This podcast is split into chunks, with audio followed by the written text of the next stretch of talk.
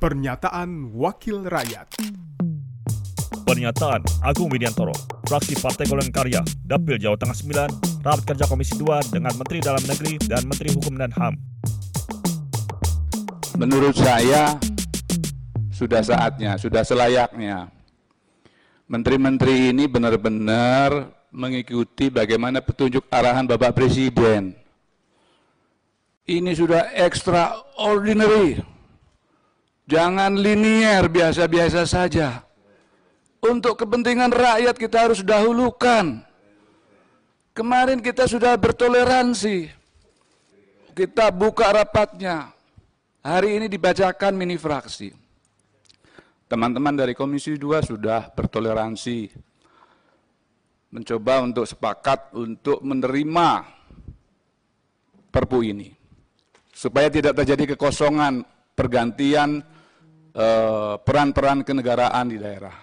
Pemerintah daerah, pemerintahan daerah ini adalah pilar pemerintahan negara Republik Indonesia. Kalau sampai penanganan pilkada, kalau sampai produk Perpu ini penandatangan kesepakatannya tidak dihadiri salah satu oleh pemangku kebijakan, bagaimana mungkin kita berharap Indonesia ini akan menjadi negara hebat? Saya sungguh menyesal, Ketua.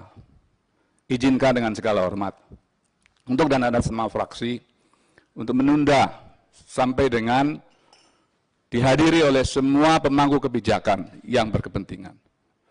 Di balik pilkada ini sebetulnya kalau kita mau buka tidak hanya Perpu saja, banyak kader-kader bangsa yang sebetulnya kepingin nyalon juga di pilkada tetapi terhalang oleh undang-undang karena harus mundur ketika dia menjadi anggota D P R, anggota D P R D, ketika menjadi anggota T N I Polri, ketika menjadi P N S. Maka hargailah sekarang jerih payah tekad kuat dari Bapak Presiden. Utamakan demi kepentingan rakyat. Ini extraordinary. Pernyataan Agung Widyantoro, fraksi Partai Golkar Karya, Dapil Jawa Tengah sembilan, rapat kerja Komisi dua dengan Menteri Dalam Negeri dan Menteri Hukum dan H A M. Pernyataan Wakil Rakyat.